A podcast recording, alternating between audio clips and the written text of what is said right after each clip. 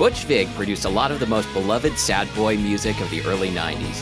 Nevermind, Siamese Dream, Soul Asylum's Misery, a song we should probably do on the show unless we do Runaway Train. Starting in 1995, Vig took a hiatus from working the mixing board at Frustrated Incorporated to focus on his own band based in his home state of Wisconsin.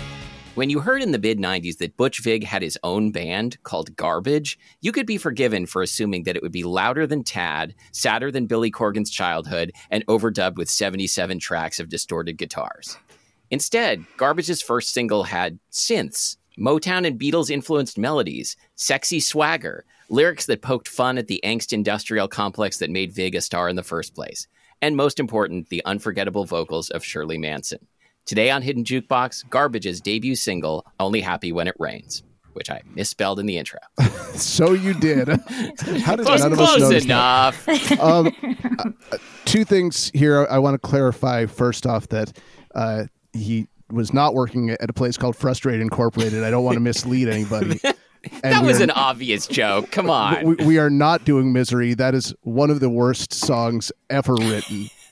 Um, I, I my band covered it once when I was in college. was that because you were miserable and loved company? Um. Yes. Uh. Wait. Let's let's introduce our guest. Hang on. Let's let's not do this uh, like uh, you know. T- today we have a special guest on the show. Uh, fellow music nerd, '90s music lover, uh, Meredith Smith. Hello. You pronounced Welcome. it correctly. Good job. oh right, I forgot the it is silent. It's Meredith. Sm- uh, and uh, Meredith and I uh, are, are, have a duo called uh, Twilight Diners, uh, which yep. and we've we've put out one song so far. We need to put out more will, songs. yeah, but I'll, I'll, throw our one song at the at the end of this episode because it's pretty good. It's you know I, I haven't heard it yet. I'm excited. It's a big star cover. Yeah. Oh, nice. Yeah. Yeah. That's cool. Yeah. Um, so Mer- Meredith, this was your choice. Uh, what it's made you true. choose this song in this band? Um, this song in this band kicked off a fairly. I, you could argue that this song coming out at the time that it did is what made me a music nerd. It was 1995. I was 13. Directly after this this album came out was also Tragic Kingdom by No Doubt, which we've done those, on the show those two things in concert with each other were were like that was when I realized MTV was even a thing. Mm-hmm. and so I just really uh, probably owe Garbage a lot more credit than I give them for actually being the music nerd that I am today. We used to go to the mall because there was nothing to do in the town in Texas where I grew up other than go to the mall and it they would play MTV in the youth section of department stores, and that was where we watched MTV. That was my first exposure to this song, because my parents wouldn't let us watch MTV at home because it was too you, you couldn't predict what would be on MTV. So um, we would we would have to go to the mall to the youth section oh. of Dillard's to watch MTV. I was going to guess Mervyn's. That's why kids go to the mall. I've I've always wondered why kids go to the mall. It's to watch why MTV. kids go to the mall. It's to watch MTV and to okay. you know uh, do terrible uh, things behind the the loading docks and stuff like that. so that was when I first started getting into trouble uh, as well. so yes, you can kind of 100% credit my like through line from garbage to then eventually bad religion and yeah. other things um, from basically that summer fall uh, and I, it just seems like a, a good place to kick off at least for me, kind of a musical history um, personally on a personal note. So that is why I chose this song. Yeah, nice. this song is so much fun. Like this whole album, like that that album holds up incredibly well. Well, it's, it's incredibly well. Yeah. It's incredibly well produced. Yeah, uh, yeah. obviously. Yeah. So th- this is, uh, you know, I, I when I first heard that Butch Vig was starting his own band, I'm like, well, obviously it's going to be well produced.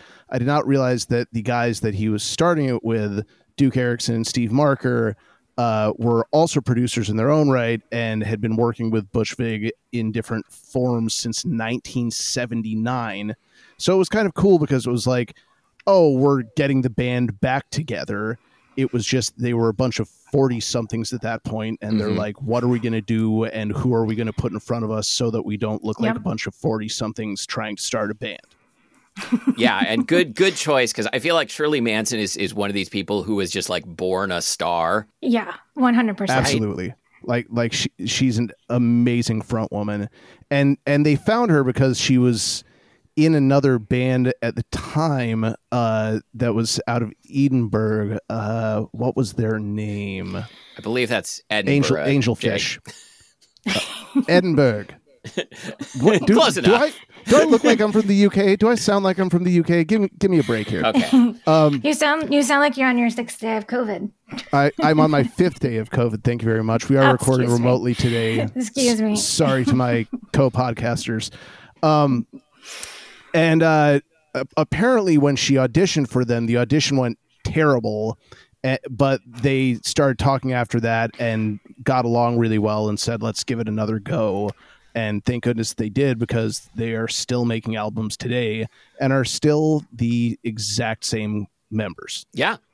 Which is that's pretty really crazy. hard for any band to do. Yeah. yeah. So let's let's kind of talk about how this song works because I so I recall that when I first heard this song, like it was at a time in my life when I wanted music to be kind of like scruffier and more challenging than this, and I'm like, oh, this melody is sort of too good, and the production is is slick, and like you know, this is like I'm too cool for this sort of thing, and like I was I was dumb, and like I'm glad I've grown up since then, and I don't feel that way anymore. Same. but uh, so like the way the verse so, so, the verse melody i think is like one of those melodies that's just sort of like pulled out of the air like i can't believe no one did this exact melody before. And maybe someone no did but but it's fine. And the way it fits together with the chorus is just so perfect. Yeah i, I love how they go to this minor chord the first time around in the verse, and then the second time around they resolve it to this major chord to bring it into the chorus. Right. So it's, it's like so they good. only change it a little bit, but it works really, really well. It's like they it's it's almost ironic too with the lyrics with the way that they change into that major chord because if you're saying I'm only I only listen to the sad sad songs, I'm only happy when it rains, but you're singing right like you go from the minor place to the major place. It's just a really great lead in into that chorus. Um, and it's just, uh, yeah, it's almost. Well, I mean, perfect. the music is being cheeky in the same way the vocal, mm-hmm. the, the lyrics are being cheeky, right? Yep. Yep. Right. So, so Matthew uh, pointed out that again s- something weird is going on harmonically in the chorus, and it's that the chorus, uh, as somebody who uh, talks over and over about that I studied music and analyzes the way things work really should be making changes in a minor key based on what the chords are, but it's yeah. all major chords, and and yeah. it's this irony of playing four major chords while she's singing pour some misery down on me. Yeah. Sorry, pour your yeah. misery down on me, not pour some sugar on me. See, I think she does say pour some misery down later in the song. Probably. Yeah, she does. It's in the outro. Right. I, I mean, yep. everybody was ripping off Def Leppard at that time, so that's totally fair, right? when I when I first took guitar lessons when I was twelve or thirteen, that was uh, "Pour Some Sugar on Me" was the first riff that I wanted to learn. Why wouldn't it be? Yeah. we we had a conversation off mic before this about how Bon Jovi. I mean, basically, the conversation was that that New Jersey is one of the greatest albums ever written, uh, and I remember that you were a huge Bon Bon Jovi fan at that time too. Uh, oh, 100%. And Bon Jovi, like, was sort of quintessentially for me, like, one of the bands that as soon as Nevermind came out, I'm like, okay, never listening to that again. And then, and then many years later, was like, oh, that was, that was a rash decision. But I still haven't gone back to New Jersey, and I should. The, should, the album, not the state. I have been back to the it's, state. it's funny because it's like this this song specifically came out after all of my friends had been obsessed with Nirvana. Sure. And there had been all of these like great male fronted bands, but there were not enough like female fronted bands at the time, at least that I was aware of. Yeah. And so when this song came out, it was like explosive for that particular reason at that particular time for me personally. And like like they were kind of my Nirvana for a while. Like I was that into this song and I played it probably over and over and over again. and, and, I didn't quite get into the the male fronted stuff forever, sure. this, uh, which is just my own personal bias. But um, yeah, I was really excited. Obviously, as a big Nirvana fan, that Butch Vig was right. doing something like I'm like Butch Vig plays drums yeah. and he's coming out with a band, and yeah. I think I like many people were expecting something grunge esque, Nirvana esque, yep. and they Garbage purposely didn't want to do that. They wanted yep. to do their own thing, and they wanted it to be this kind of melting pot of a lot of different sounds and genres that influenced them and wanted it to be almost the antithesis of what you would expect from that era. Yeah. And and, and for me for me I I I was like Matthew, I didn't quite get it at first because A, it wasn't what I was expecting, and B, it it was hard to define what genre it was. I mean, it, mm-hmm. it didn't really sound right. like grunge. It didn't yeah. sound like a lot of the mm-hmm. alternative, like what REM mm-hmm. was doing, and it certainly wasn't like dance pop or anything like that. So it was it was kind of its own thing at the time. Yeah, I think that's why I really really liked it. You know, like I think Alanis was the same year, wasn't it? Like Jagged Little Pill was the same year, and I yeah, I vividly I remember. Like sitting in the floor of the band room at school with like my Walkman with like Alanis and garbage and no doubt just like on repeat on repeat but garbage mm-hmm. still didn't fit in with either of those other bands either and now to me it's hard to remove garbage from that era like it's so 1995 even though it sounded nothing like anything else that was out there it's hard to mistake it as anything other than 1995 Butch Vig. Absolutely. so, and yet, I feel like the production was very forward looking because, like, you know, yeah. it came out at a time when, like, if you were a rock band, like, you cannot add, like, synthy sounding drums no to your kidding. song. You cannot and add it's, like, keyboards little to your teeny, song. tiny synths, too. They're not, well, like, big, right. powerful synths. And it, and it opens with synthy drums. Like, yeah. like yes. they, they leaned into it. It wasn't like a, well, we'll kind of throw some stuff into the mix. It's like, we are going to throw this in your face. Like, you, you're going to know from the downbeat that this is what we're doing here. Yeah. Yeah. They were I, uh it was it was really interesting compared to you know something like no doubt that came out directly after because it's so um it's it's so it's dark but it's also light like in the sense that it's yeah. not it it might be really produced but doesn't feel overproduced. There's not a lot of horns. There's not a lot of four on the floor. There's not a lot of like big sounds in the record like on a lot of other records. And um i don't know. It's just it's a really interesting contrast to some of the other stuff that came out at the time. What one of the other things that we talk about on here a lot is uh i i don't I don't love it when vocalists go way way beyond or out to their the the edge of their range, which happened mm. a lot in the '80s, a little less in the '90s. Yeah, and Shirley Manson is like the epitome of knowing your range, sticking with it, yeah, and and using it to the best of your ability. And I think that the reason that she sounds just as good, if not better, today, and could do this in another twenty years if she wanted to, is because she was smart enough to stick within her range and not be like, look at what a sorceress I can be. Which no is funny because we just did Mariah Carey, which is the clear opposite end of that. yeah. Um, and yeah, if we talk the, about uh, Celine Dion later, also clear opposite. have either yeah. of you listened to the the Garbage's 2021 album, uh, No Gods, No Masters? I, haven't. I did this week because you said it's it. really good. I really like it. Yeah, I think right she sounds great on it, and I think the songs are really fun. And I think it's they they still have their sound. They're not like yeah. trying to constantly reinvent themselves. That's crazy to me because so many bands that do stay together that long are always trying to kind of push into new territories and it's just I don't know, it's really comforting to know that there are bands out there that are still just doing their thing and they're able to I, just continue doing their thing. I wonder if it's partly because they take a lot of time off like Maybe. you know they'll they'll like you know take seven years off between albums and then yeah. come back refreshed and ready to do it again whereas yep. like you know if you put out you know 17 albums a year like jake's favorite band then you might have to explore some new genres Boyz II Men well, hasn't put out an album anytime recently. um, Wait, we I will say why haven't we done Boyz II Men? Oh my God, have you guys we didn't not? Do Motown what is wrong Philly? with you? I I told you, Meredith. We have like we have like 200 options left to go. There is yeah. okay. so much left okay. that we haven't. Good to done. know. Well, you'll yeah, be here you, for you a can just keep throwing them at, at, us. We'll go. We'll be like, add it to okay. the list. Go ahead. Yeah. I always uh, want to do man, end I've of the road. Stories about Boyz II Men too. okay, who said um, who said they um, have a sto- story about seeing Butch Vig on stage? I did. So so. Oh First off, I want to say that that Garbage originally planned on not being a live band, mm-hmm. and and I think they got leaned on a little bit by the label, but they also started trying to do the stuff live, and they, from what I've seen online and and what I've heard, they are a great live band. I'm sure that they use a lot of backing tracks when they perform live, mm-hmm. but they sound really great. Yeah.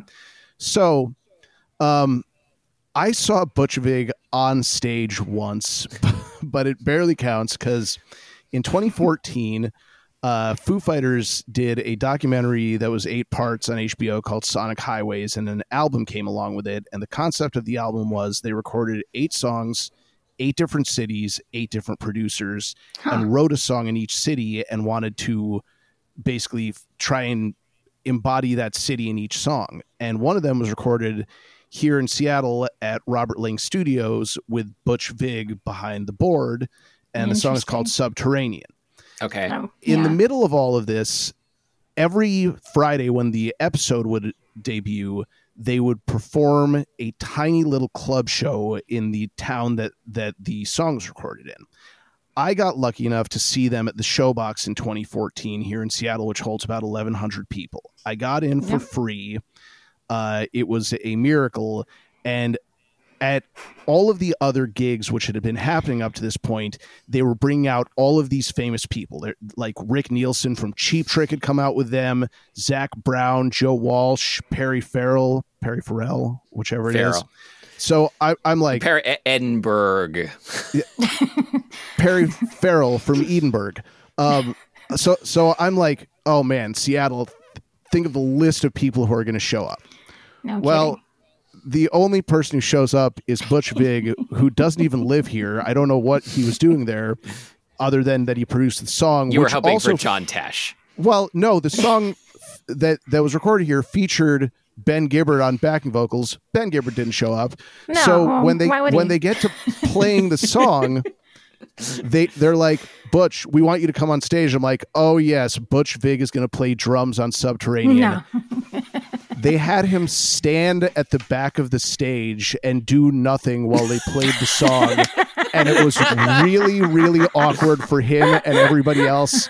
And when they finished the song, he walked off stage, and that's the only time I ever saw Butch Vig on stage. Fantastic. Oh my god. That's great. Yeah. that does hardly it, count. You're correct. It, it, was a really fun night. I, I, can say I've I've been in the same room as him. I was going to um, say that's a that's a great story, even though it doesn't count. no, no, it doesn't count at all. Uh, I I was surprised researching this episode. He is 68 years old. I shouldn't be surprised by that because mm-hmm. he's been doing this We're for a long time. Yeah.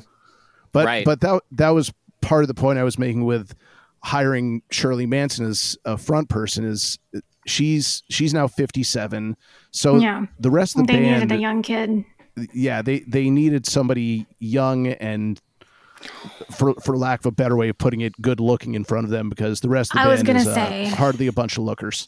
well, there's that, and if they're like, even though they were, you know, quote unquote, a production band originally and not like a live touring band, I think they knew someone had the the sound mind to say, okay, if this band is going to go anywhere, we probably need a cute young mm-hmm. female with a good voice to get us there, especially given everything else out at the time.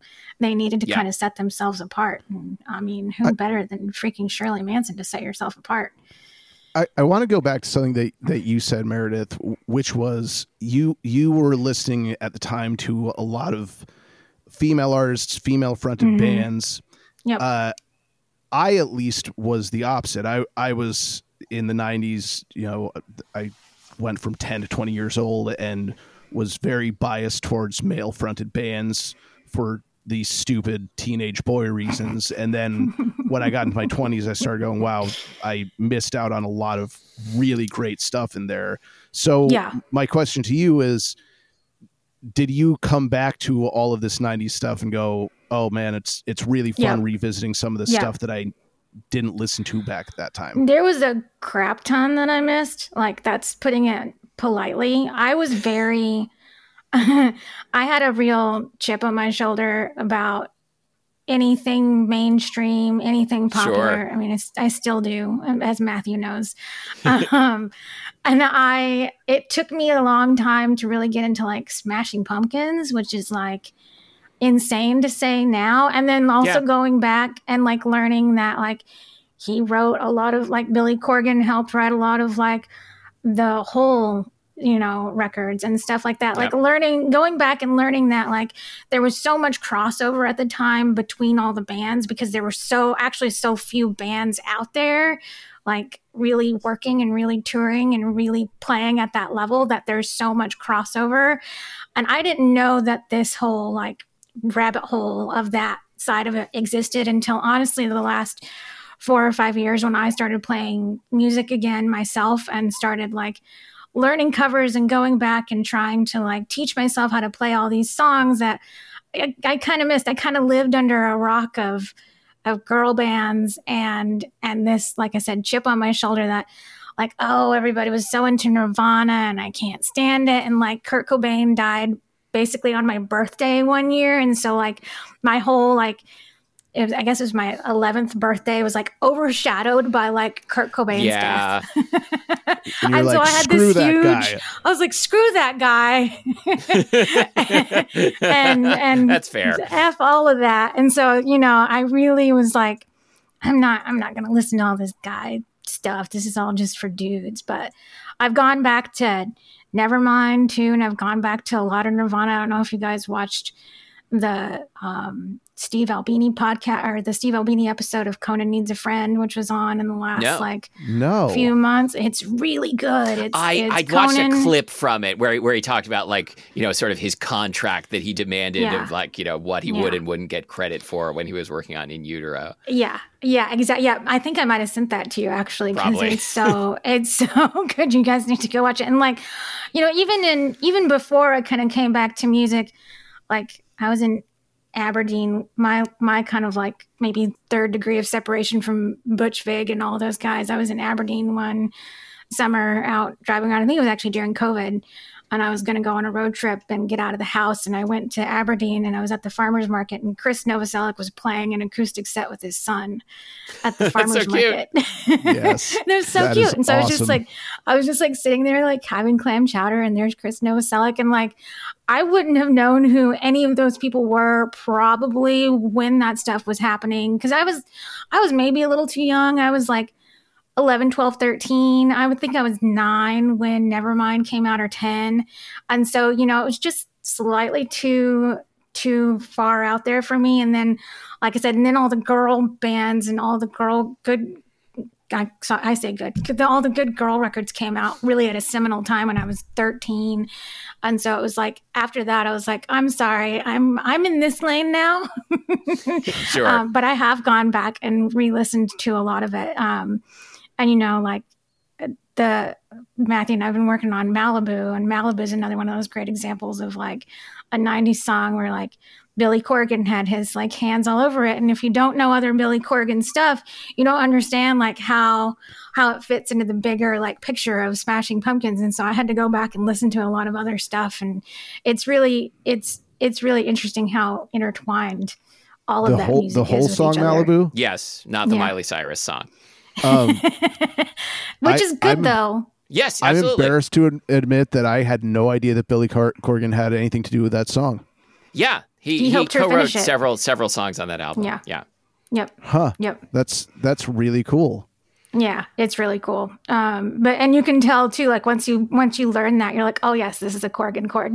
yeah, I, yeah. I, I, hear it now. I, I, I go, oh yeah, his, fingerprints oh, yeah. are are totally all, all over. And also, that song is is uh, deceptively difficult. Yes, because like you hear it, it sounds very straightforward, and it mostly is, but there's a lot of subtlety yeah. to it.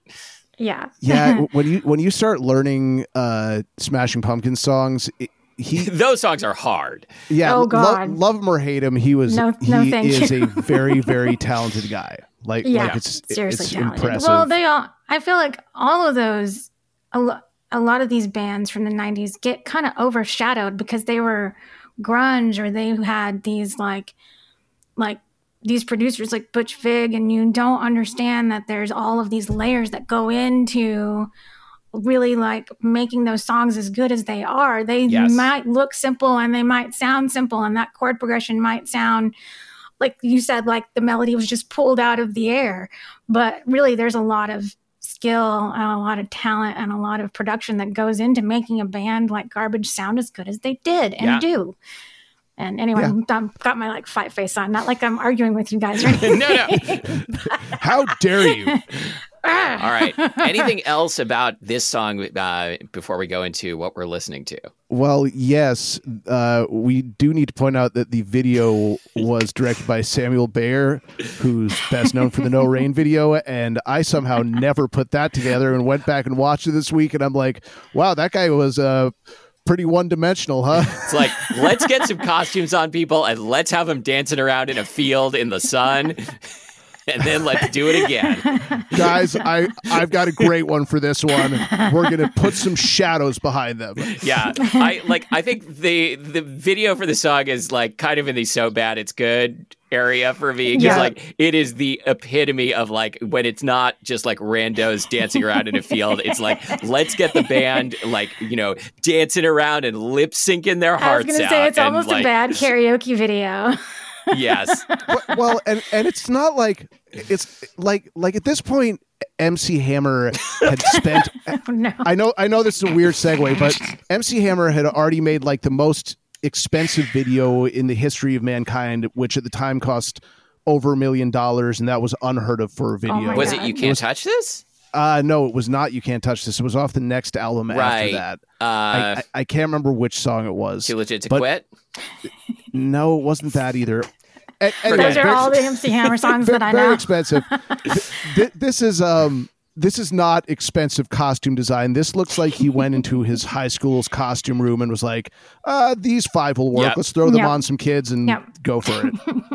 it was real fun to watch on the uh, TV screen in the mall. Not gonna lie, I bet small screen at that, its finest. That's what was weird about about the '90s. In the '90s, you were required to make a video if you had a single out. Like no yeah. matter how yeah. good or bad it was, it had to be there. yeah, I think they did not want to make a video. That was the impression I got from the video. Butch Vig doesn't they, they really seem like a video kind of guy. Right. well, he's he's more he's more of a stand at the back of the stage while another band performs a song type of guy. He did that admirably, admirably, um, yeah. considering how awkward it was. sounds like. Okay, so, uh, what are you guys listening to right now? Meredith, you're the guest. Why don't you go first? Oh, thank you. Um, yeah. So, fairly on brand. I've been listening to a lot of Alvvays. Um, I'm not sure if you're supposed to say Alvvays with the two V's or always, but I say Always. I think they say always, but it's it's more fun to say Alvvays. it's more fun to say Alvvays, and my uh, my child who's eight has gotten really big into Alvvays, and so she loves to say Alvvays, and she makes a point of saying it that way.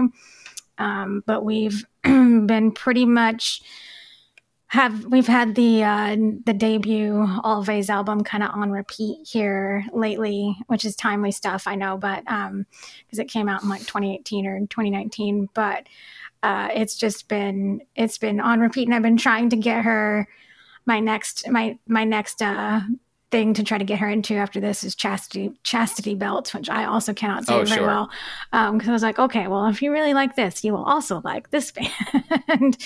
I, I just want to side note here. Uh, I was writing a car with somebody who said, oh, we should really put on the new CHVRCHES record. And I'm like, CHVRCHES? I, I, I, think it's churches. I love that so much. That's something I would do. Meredith, Meredith have you watched the All Alvvays uh, Tiny Desk concert that just came out? No, I have not, but I will do that. Oh, it just came out like within the last week, and it's oh, so good. okay, cool. Yeah, no, I've I've been remiss in my Tiny Desk concert catch up, so maybe I'll put that on during the break this week. Excellent. Um, but yeah, and then speaking of like having like been under a rock, I was kind of under a rock during like most of the 2010s because I was running a business and I was like working 80 hour sure. weeks and and being a crazy person and um but I've been going back and listening to all of like the there's a bunch of like psychedelic grunge kind of Death Valley Girls type stuff that came out in that time and the Mystery Lights has been in heavy rotation over here. They're really really great. Um, but just super solid, super catchy, great dark kind of grungy stuff and it's easy to like put on and work to and go for a walk with and I don't know, that's been my other my other heavy rotation. Yeah, I don't know this band at all. I'm looking forward I, to listening. I don't either. This okay. is this is part of why we do this segment. yeah. Is it, we like learning something Excellent. new as well. Yeah, uh, yeah. If you want to immerse yourself into psychedelic grunge of the 2010s, I would say put on a Mystery Lights radio, and the algorithm on it's pretty good. As much as I okay. hate to say say nice things about an algorithm. Um, it's uh but yeah if, but if you don't say nice things about it it's it's going to come and crush true. you so it's true and i feel like since i'm talking about it on my computer where i mostly listen to spotify maybe it will be kind to me again and like yeah. continue to pick up on what i'm putting down so someone else in, is in control is like their their hit in my opinion their a side. Um and it's just it's great. So i highly recommend and that's what I'm listening to. Spotify is listening to this entire podcast right now anyway, so yeah, exactly. it knows our every thought. didn't didn't Spotify like take take us off Spotify? take this podcast oh, off Spotify? I, I, God, you should. We shouldn't even be talking about this. We're screwed now. Uh, o- o- only a couple episodes. Oh, okay. I, I don't know why they only flagged a couple, but we're, we're still on there. So uh, yeah. So it must be so, because like those those bands management mm-hmm. are are mm-hmm. like picky about it. Yeah, it's like please, some bands are blockers and some aren't. Crazy. Please don't sell us out. Any of our thousands and thousands of just, listeners, just please don't sell I, us out. I wouldn't. I didn't say anything about Spotify at all. Busted. Damn it. all right, Jake, you want to go next? Sure. Okay, I I can't remember if I've mentioned this band I, on the show I know before. you haven't because I would remember. uh, okay, psychedelic porn crumpets, Fronzoli, their new album. Clearly the best band name ever, and this album totally rocks. It's Australian psych rock, of course, because for some reason, every time I hear a new band, I'm like, I really like this. It's Australian psych rock. All right. By the way, I'm moving to Australia next month. Oh. Um, no, not really. I was like, um, really? You had me going. it it's it is really really heavy at points, really out there at points. Great vocals. Nice. Um, but really, my favorite story about this band is I mentioned last year in 2022 when I saw King Gizzard and the Lizard Wizard to my friend Boyd that I was going to see them at the Paramount here in Seattle, which holds about 2,800 people. And he said, Oh, I'm not going to go. I saw them in Bellingham in front of 100 people. I called BS. He got a hold of me the next day. He says, sorry, that was the psychedelic porn crumpets. I'm like, yeah, that's an easy mistake to make. I'd, I'd say, sure. How do you get those two confused? Uh, and and then there's this this semi new band out of Connecticut called Le Special. Um, they put out a new album uh, in September called Odd Times. They're heavy, almost djent style, if you know what that means. Um, yeah. It, hmm. uh, and and they're they define themselves as progtronic. They're instrumental a lot of times. They're really heavy at times. Their vocals aren't great, but their musicianship is incredible. Nice. So like you, you might find yourself skipping over some of the vocal parts, but the rest of it is definitely worth a listen. Uh, Meredith, you I've got the sense that you indicated that you're not familiar with the term djent. The DJ ENT? No, I'm not uh-huh. familiar with so, that. So, uh, djent djent is the sound of like a extremely distorted like palm muted power chord and the music, the ah, metal music yes. associated with that. So like djent, djent, djent, djent, djent, djent. yes, and the, is that why they call it djent? Because you have to do the gent. djent. That djent, is literally djent, why djent. they call it djent. That's literally it's why. the same. Excellent. It's the same as how Mike Dirnt from Green Day got his name. Ah, yes. The, the weird, the weird thing is this band gets lumped into the jam band category sometimes. Huh. And I challenge both of you to listen to it and go, What? What? Okay, cool. Yeah. Like if, if I brought any of my jam band friends to see this band, they'd be like, why did you do this to me? And they would leave very quickly. Interesting. Okay. Uh, I will report back. it's it's because their songs are not concise, so uh, people go, ah. "Oh, then that yeah, means that they're, they're sprawling." Jamming. I was, I was wondering if it's like yeah. sprawling baseline kind of thing that just like goes on forever.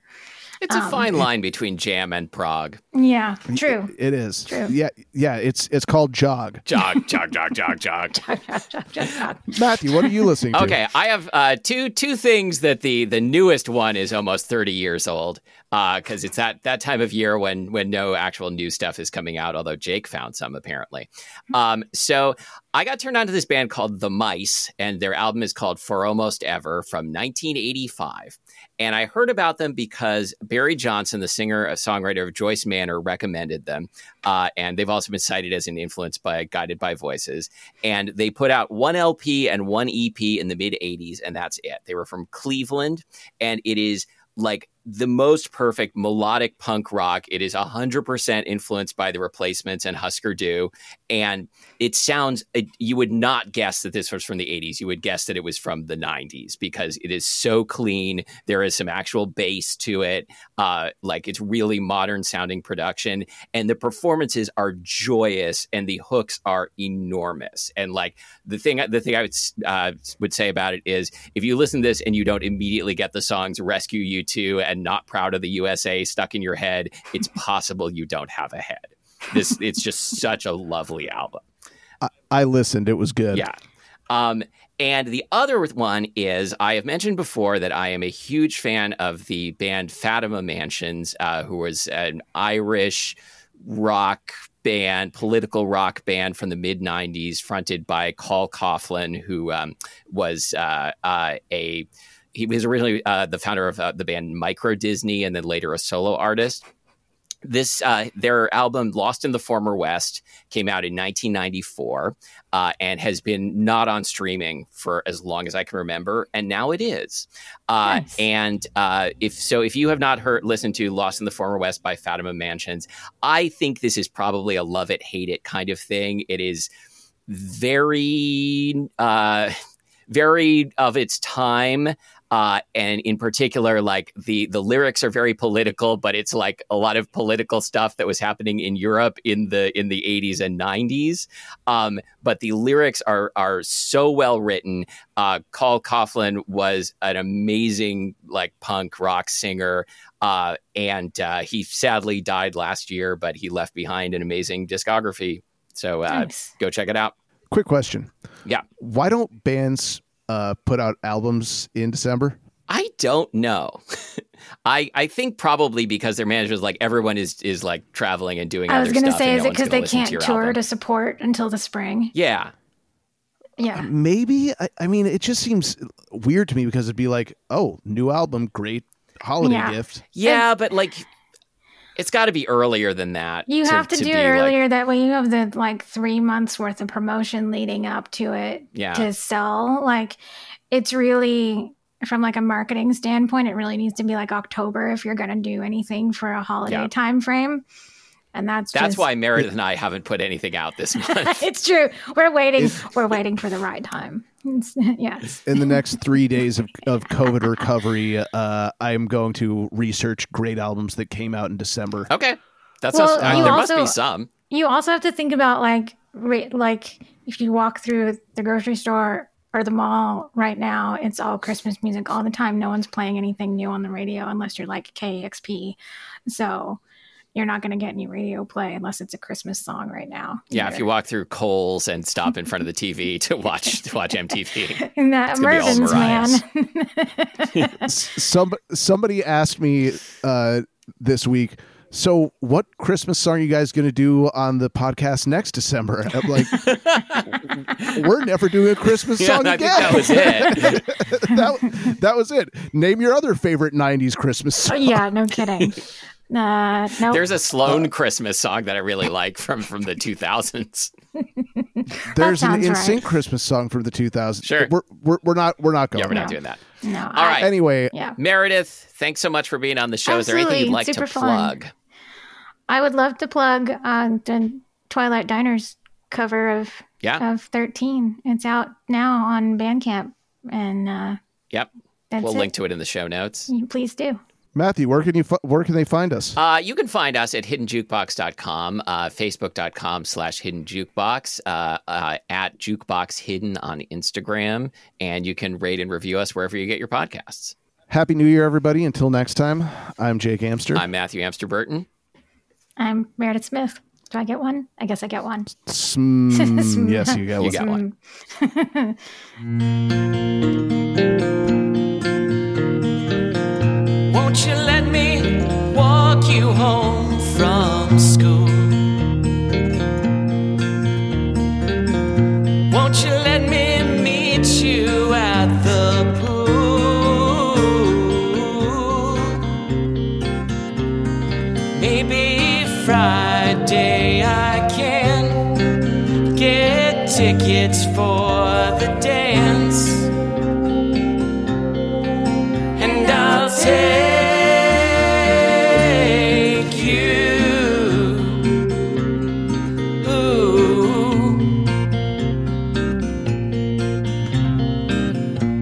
you tell your dad